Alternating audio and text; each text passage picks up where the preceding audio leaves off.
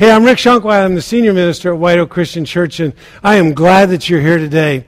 We're in the midst of celebrating the Christmas season, and I love it. I mean, I tell you, I love it. It is worth celebrating.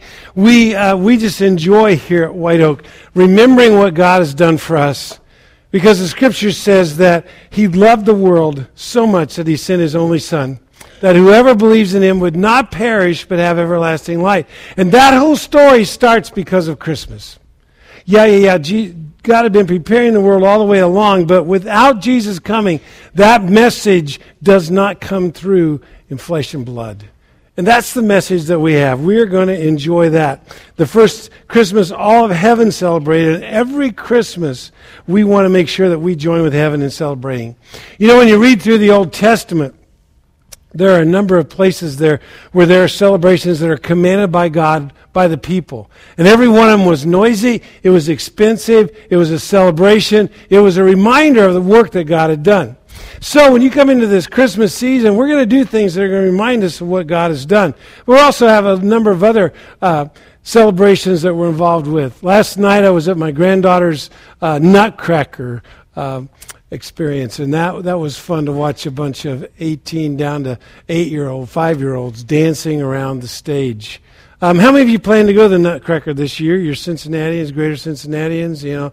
Okay, watch it on TV, uh, ignore it, you know, all those kinds of things. How many of you got your shopping done? Look around, guys. You see who's got their shopping done. So you, there's no excuse if you don't get anything. Be aware. All right.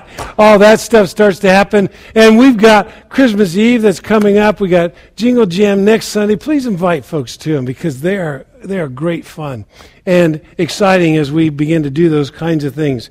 you know, when the, when the annual celebrations came around in the Old Testament times, they spent a lot of time preparing for them. And that whole idea of Advent is the sense of coming, that Jesus is coming, but the big part of Advent is waiting for that day. And one of the hardest things that I think all of us do, at least I do, is this whole idea of waiting. And so we want to spend this time celebrating what God is up to. We want to introduce people to this good news, this good news of peace that can be in their lives because of Jesus coming. And it's not just for us, it's for all those around us. And so we want to make that known and we want to do so in great, great lengths. It's going to be loud and it's going to be fun and it's going to be exciting. That's what we do here as a church in this community. And so our big idea today, and you may want to write this on the front of your program, is very simply this. Jesus came to set us free. And you can personalize this because Jesus came to set you free. Now our challenge is we don't quite understand this idea of freedom because we live in America. But let's be aware, as we're in the midst of this series, we're calling it before and after because we want to take a look at what, what it is, the, the difference that Christmas makes in our world. Oftentimes people say, you know, what difference does the church make in our community? And, and so we go back to this, this very story and this very truth and say, what was different because Jesus came? What was different after Jesus came? And what was the challenge before Jesus came? That's what we're looking at in this series. And I don't know about you, but I love before and after stories. How many of you watch before and after kinds of stories on, you know, the stuff, the exercise shows, the baking shows, the makeover shows, right? And the stuff that has to do with your homes. I got some pictures up here of different makeovers of people that some of them are in our congregation working on their houses and so on and so forth. But that whole idea, uh, you know, the, the, the business shows where the business is barely surviving, and then after they've gone through this hour of work, which took weeks and months perhaps, now it's a thriving business. Or maybe it's that, that house that it's not just paint and carpet and, and, and just a few pieces of wallpaper someplace but it's really taking it all the way down. The walls are being moved and everything else. Let, let me give you, let me give you a hint though. You don't have to spend the whole hour watching the show, right? Just tune in for the last three minutes. They do all the before and after right then. They celebrate and out you go. You didn't have to spend that whole three hours. How many of you watch those shows, by the way? Oh, I need to see. Okay, I've got a couple other jobs you can do while you're doing that as well. No, just kidding as we go along. But we celebrate, and that's what we're going to do as we prepare for Christmas. We're going to celebrate the before and after, what was, how things were, and then we're celebrating what is because Jesus came. He changes everything. It changes everything. Our, our title today is From Bondage to Freedom because Jesus takes the people from bondage into freedom. But we have to realize the context of this whole idea of bondage to freedom, what life was like in that first century. You see, if we realize that the Jews were living in a, in a Roman occupied land, they, they weren't free. Oh, yeah, they could, they could go through their religious rituals, but the Romans taxed them. The Romans were in charge of them.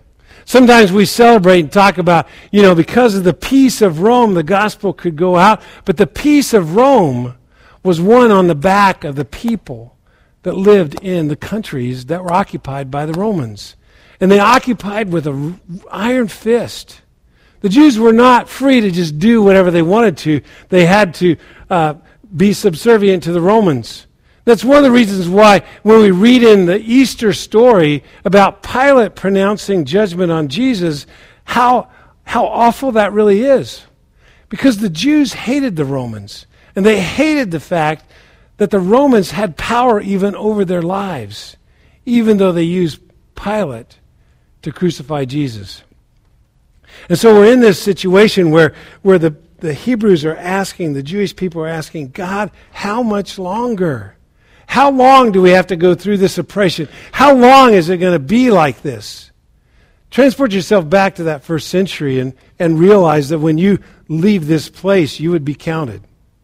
Go back to that first century and realize that uh, a Roman soldier walks down the street. You better get out of the way because he will run over you.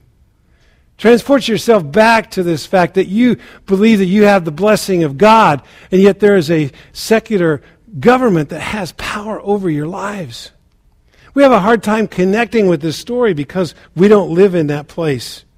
And not only that, but you've been a people of promise, and it's been 400 years since you've heard from God. The time from the end of the last book of the Old Testament, Malachi, to the prophecy of Jesus in Matthew is 400 years. 400 years you've tried to be faithful to God. 400 years you have listened to the stories about God's deliverance of his people. 400 years you've heard the promises that he's coming. The Messiah is coming. 400 years and nothing. Yeah, I know how, how difficult it is for me if God hasn't answered a prayer in, in a year or two years or three years. I continue to pray after 30 some years for a number of people that they would follow Jesus. I've prayed for healing for people that the healing hasn't been coming. I've prayed for release from some of the challenges. I have a good friend who struggles with schizophrenia and, and Tourette's, and he, and he says, I'm, I'm over 50 years old and I've always had to deal with this. Why? I can't imagine 400 years of not hearing from God. That's what it was in the first century. The people were desperate because they hadn't heard from God in a long time. And yet they kept hope alive. That's one of the things that the celebrations helped them with, was to keep that alive. And one of those celebrations was Passover. We know that story from Easter time. If you've read about Jesus' crucifixion, it's during the time of Passover. But the story of Passover is that they would come together to celebrate the fact that they were released from bondage from the Egyptians many, many years before. They kept that alive. The way in which God de- rescued and delivered them from bondage in Egypt through Moses. And just as God had released them from bondage in Egypt through Moses, God could and would rescue them with the Messiah who was to come. And every year they celebrated Passover, they waited for the Messiah to come. They would celebrate what God had done, but they would anticipate what God will one day do. You see, in that Exodus story, they'd been slave in Egypt for 400 years. Did you hear that? They were slaves in Egypt for 400 years. Now it's been 400 years since God has said anything to them.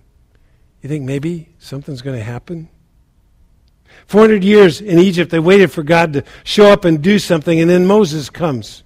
And Moses begins to do the miracles, and you have the Red Sea and the ten plagues and the manna from heaven and the walls of Jericho later as they begin to go into the promised land. And the story is told, Passover's observed, and the celebration takes place.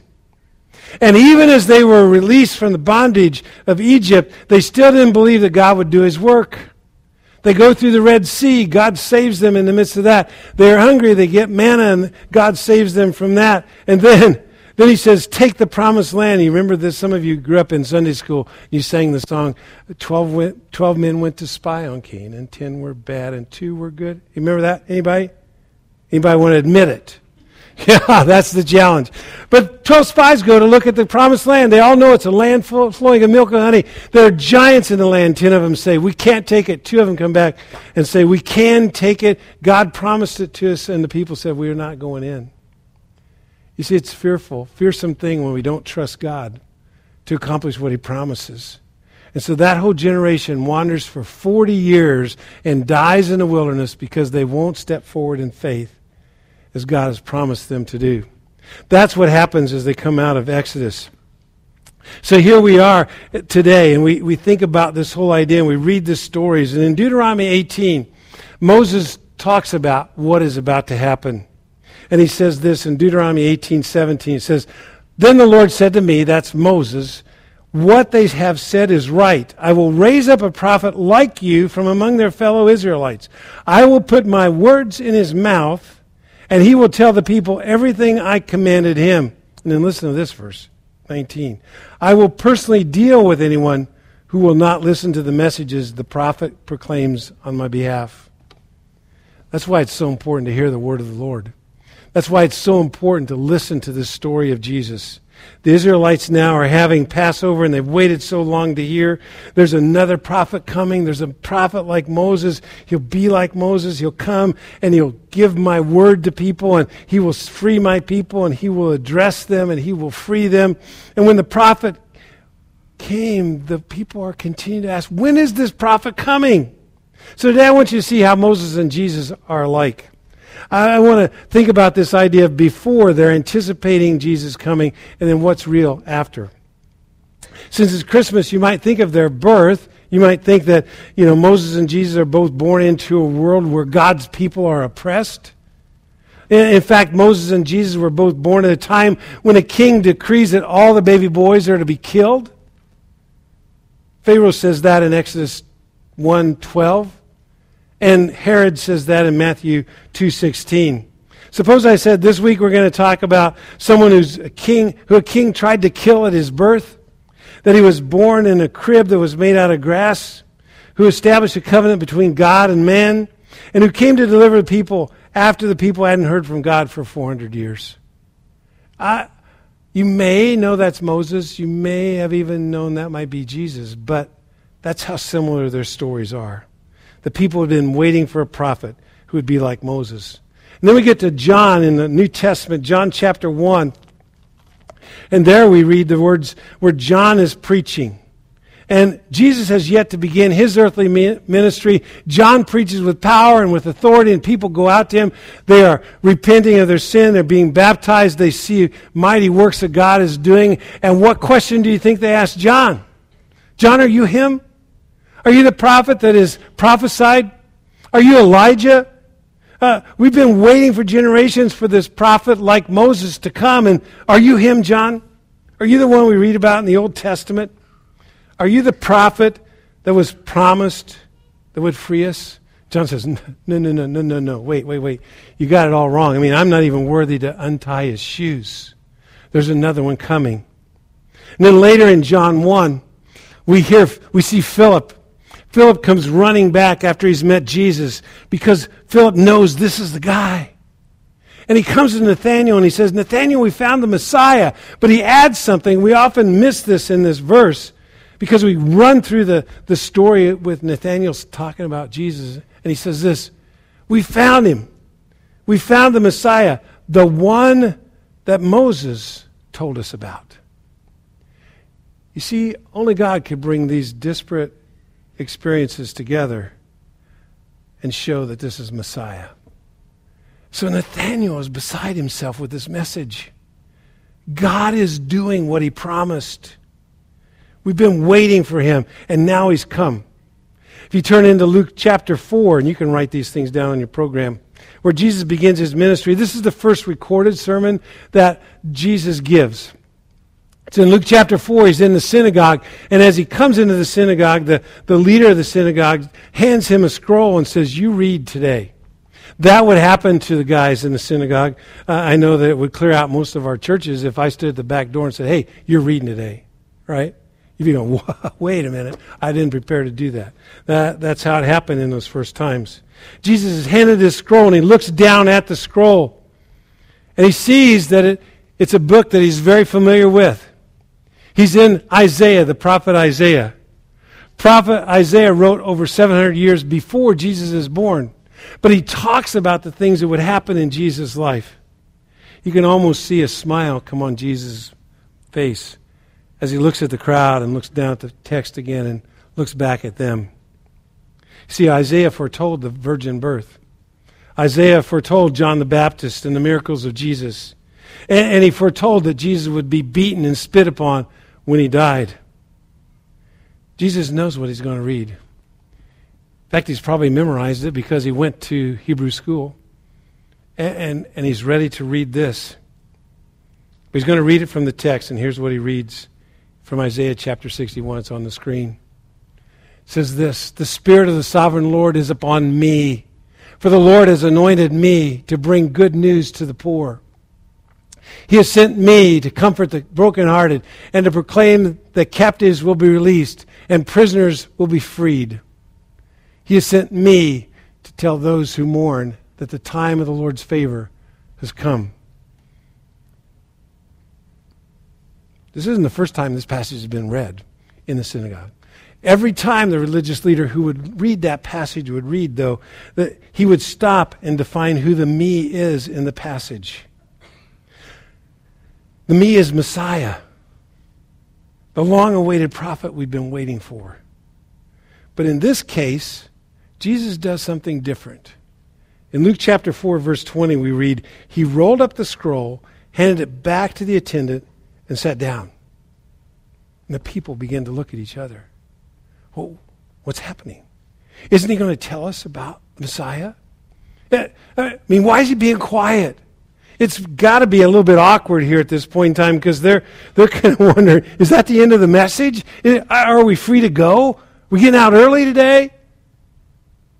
And they wonder, what, what does Jesus mean by this? I mean, surely he has something to say.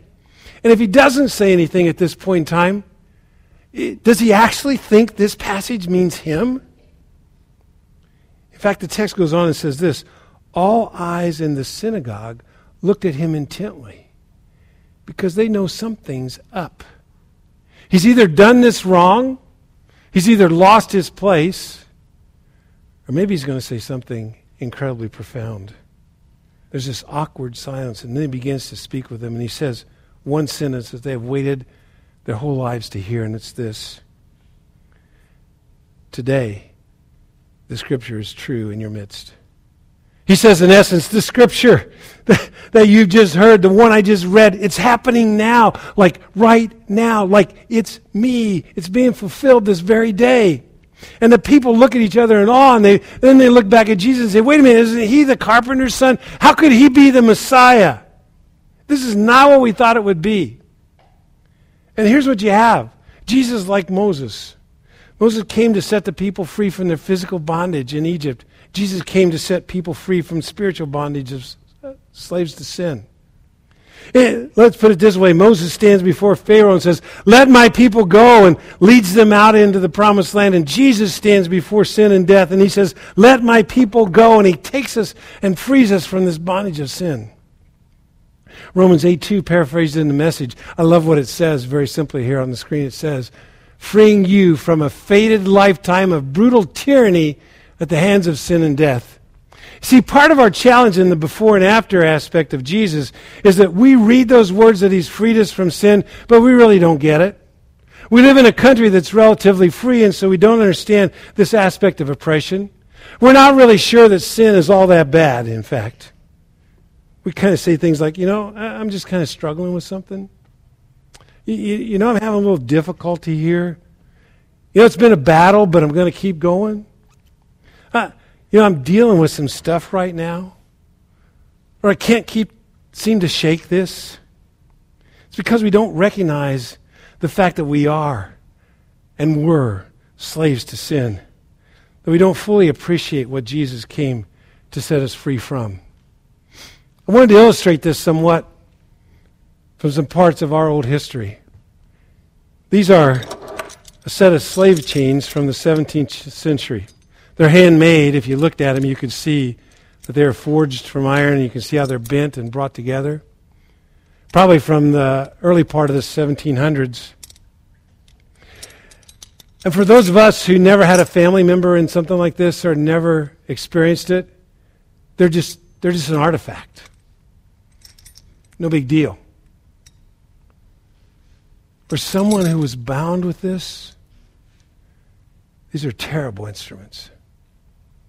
And what I want you to do for just a minute is to picture these chains on you, these chains of sin, that you are bound with them. You can't get loose. And then the scripture says that he came to set us free, and the chains are broken, and they're gone from us. But you know what happens to us? We don't really let him keep us free. We have a tendency to pick the chains back up and put them back on. And I don't know if you've had a chance to see the movie Harriet. I just saw a little bit of her of the trailer, and the, when Harriet Tubman is running away from slavery, she is running with all her might, and she's being chased by the people who want to put her back in the bonds. Can I tell you, Satan does that same thing to you? He's chasing you. And yet, yet the truth is, Jesus has set me free, and I can say, get away. But I tend not to. Can, can I give you maybe four things or so that just remind you that maybe you're still in bondage to sin? And, you're, and you're kind of playing this game with Jesus? Because Christmas is the time to open the package and realize that you're free. Uh, how do we recognize that we might still be bound by sin? Well, I think one of the first things that we do in our own lives is we keep doing it despite the negative consequences. You, you know, I, I go back to the chains, even though I know they're going to destroy me. It's like when you recognize how much your pride is costing you and, and, and, and you know it, but you still do it. You, you didn't realize how much the lies and deceit cost you in relationships, and then when you do, somehow you go back and order more. You don't realize the lust and greed initially and what kind of damage it's doing, but now you do, and you keep stepping up to the bar and ordering more. Here's what happens with sin it's taken everything from us, and yet we keep going back to it. Jesus came to set us free from the madness of sin, the cycle of sin. Jesus came to set us free. And he takes those chains and he breaks them. Maybe, maybe the second way in which you recognize you're still in bondage is you don't feel like yourself when you try to stop. You see, what happens is the sin begins to define your identity. It, we say things like, oh, I want to do things different. I want to change, but, but it's just who I am. It's how I'm wired. Suddenly our sinful desires become who we are, our identity. And it's in that moment that you've made yourself a slave to your sinful desires. Jesus came to set us free, to give us a new identity. You see, our identity is in the fact that I am a beloved son of Jesus, of God.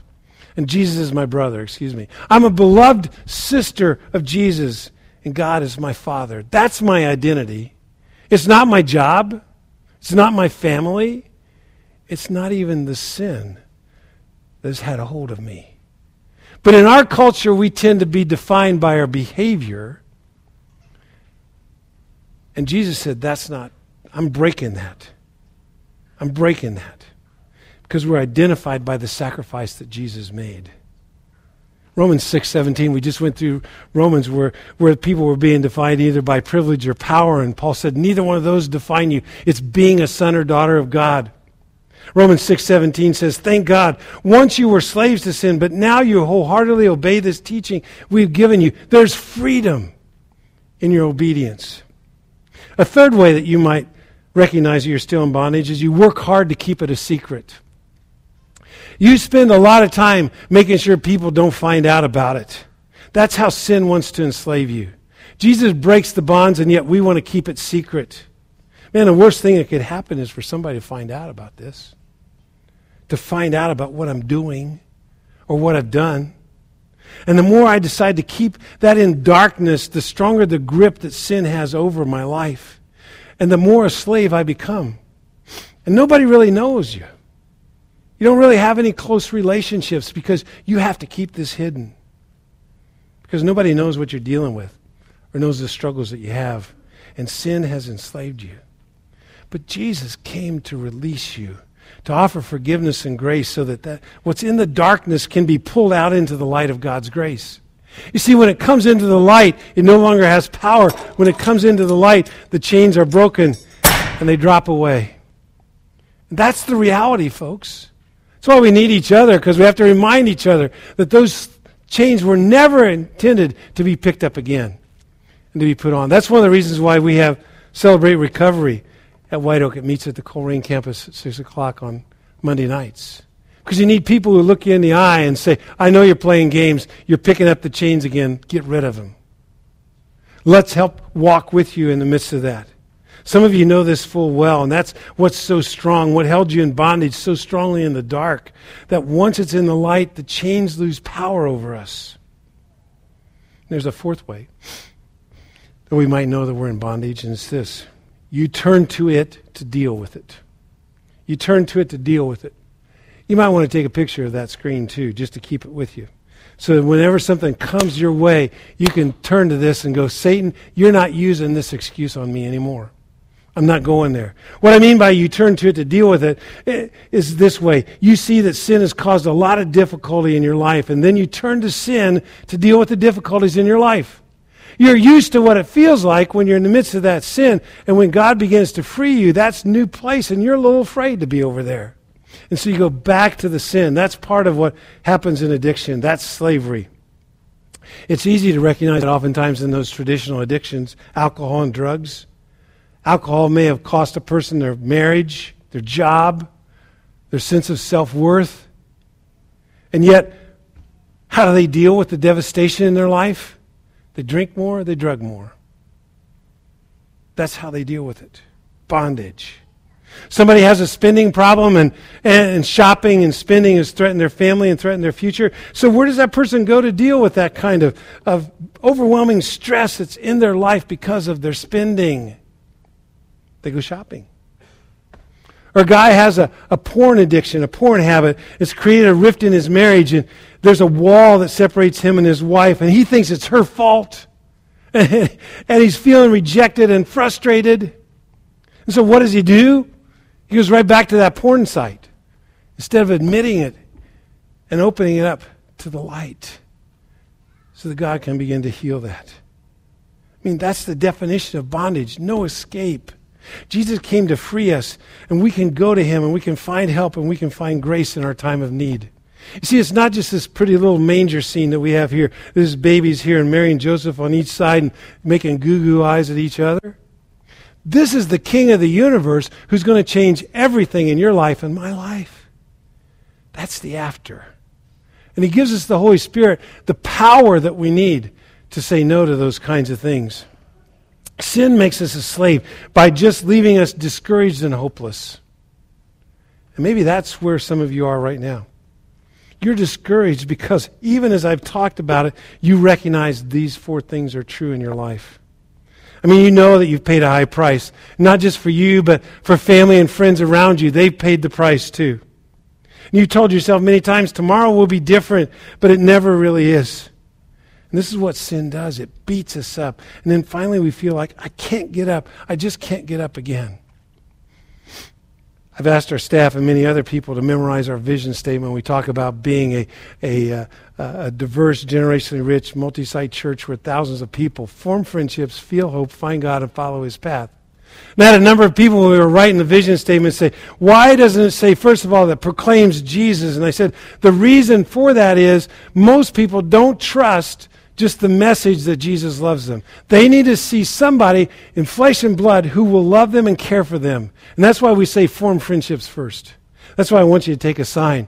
People start a conversation. You build a friendship with them. It may be a year two years before you get a chance to talk about Jesus because they're so broken and so discouraged with life that they can't hear the grace of God. That's why we say form friendships. Then they begin to feel hope because you care for them. Nobody's ever cared for them before. Somebody always had an ulterior motive to be in relationship with them. You know, something they could do for them. It's something they could get from them. But it was never about them. That's what true friends are about. It's what can I be in your life? We form friendships and they feel hope and then they find God. And sometimes that's years down the road before that begins to happen. Because these chains are strong. And when you've lived with them for so long, you don't believe that they can ever be broken. In Exodus 6, Moses is talking to the Israelites before they're freed from Egypt. And he wants to encourage them because Pharaoh has increased their workload. It's harder and harder. As, as uh, Moses comes back and says, God's going to free you, Pharaoh keeps hammering them with more and more work and harder and harder situations. God comes to Moses and he says in Exodus chapter 6, he says, I am the Lord. And then he has this message for the people. He says, I will free you from your oppression and will rescue you from your slavery in Egypt. When you get down to verse 9, though, Moses is speaking to them. He says, So Moses told the people of Israel what the Lord said, that, that he's going to free them. And here's how the people responded they refused to listen anymore. They'd become too discouraged by the brutality of their slavery. Another version says they didn't even hear him because their spirits were beaten down by their harsh slave conditions. This Christmas time, I know that some of you are struggling. I know how hard it is for some of us at Christmas time. I told the staff on Tuesday in my devotion time, I'm really not a fan of December. I'm a big fan of Jesus. My mom died on December the 9th. My daughter and her husband's first baby was stillborn on this day seven years ago. My dad died on December the 26th. December is not a month that I go, boy, this is going to be great. But it is a month when I go, Jesus is great. Jesus is great. He breaks those bonds. He takes away that hopelessness. He brings in this peace passes all understanding because He came into this world. A Savior's been born to you. He is Christ the Lord. But some of you are still in bondage and sin is still beating you up. It's taken everything from you. And the people around you have given up on you and you've given up on yourself. You've got nothing left.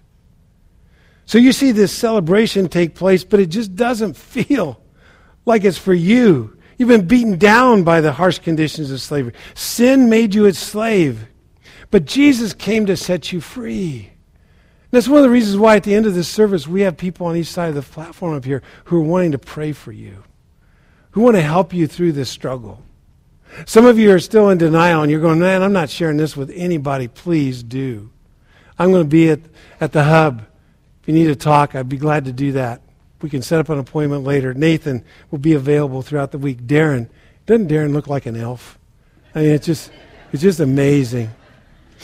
Just amazing. Yeah. the first service, I walked out and forgot to, that the door slams whenever I walk off the stage. Darren about had a heart attack. Yelled, yelled at me for half an hour. Hold the door, Rick. It's real simple. You can do it. You're so helpful. Thank you, man. You're welcome. Jesus came to free the oppressed, to release the captives. He really did. And I don't know where you're captive today. You may have freedom in all a whole bunch of areas in your life, but there's something that's kind of nagging at you. Give that up during communion time. Bring it to the foot of the cross. Today, don't just think about your sin, though. Think about the fact that this is a celebration of that baby laying in the manger. If you feel beat up and held down by sin, this Christmas season, my prayer is that your life would become a before and after story the way things were before Jesus, but now the way things are after Jesus. If you'd like to find out more about how to follow Jesus, I'd be glad to talk with you about that. Would you pray with me? Lord, because of Christmas, we don't have to be the same person after this service that we were when we walked in. We don't have to be bound by the before because the after is real. Father, we, I thank you that we can be in your, your relationship, that you love us, that you care for us, that you want to give us life and give it to us abundantly. So, this Christmas season, as we celebrate the before and the after, the promise of your coming, the reality of your coming, and the change that your coming brings into each of our lives. May it be real, may it be strong. For it's in Jesus' name I pray. Amen.